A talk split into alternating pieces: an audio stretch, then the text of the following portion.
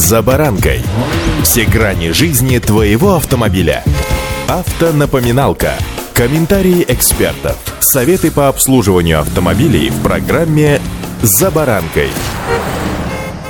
Завод «Москвич» обновляет свою линейку. Стало известно о регистрации еще одного автомобиля под кодовым внутренним названием DD1. Так что же это за зверь такой и как мы будем его в дальнейшем эксплуатировать? С вами «За баранкой» Александр Карпов. Здравствуйте. Автомобильные факты.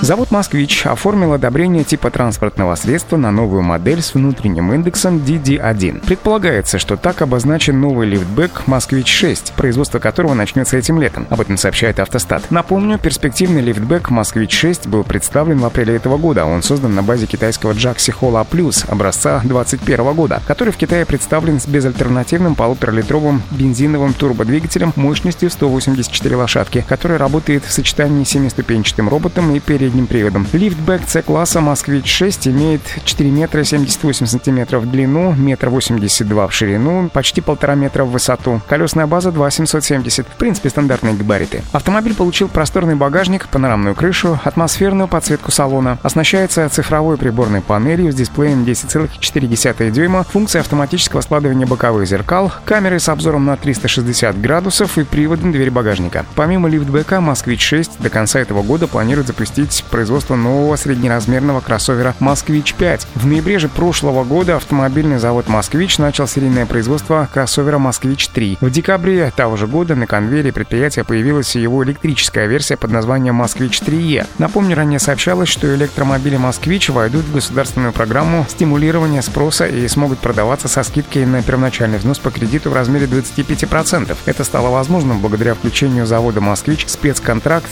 его технологического партнера КАМАЗа, сообщает Минпромторг. Но стоит отметить, что также электромобили «Москвич» будут доступны к покупке со скидкой от 10 до 25% по программе льготного лизинга, уточнили в Минпромторге.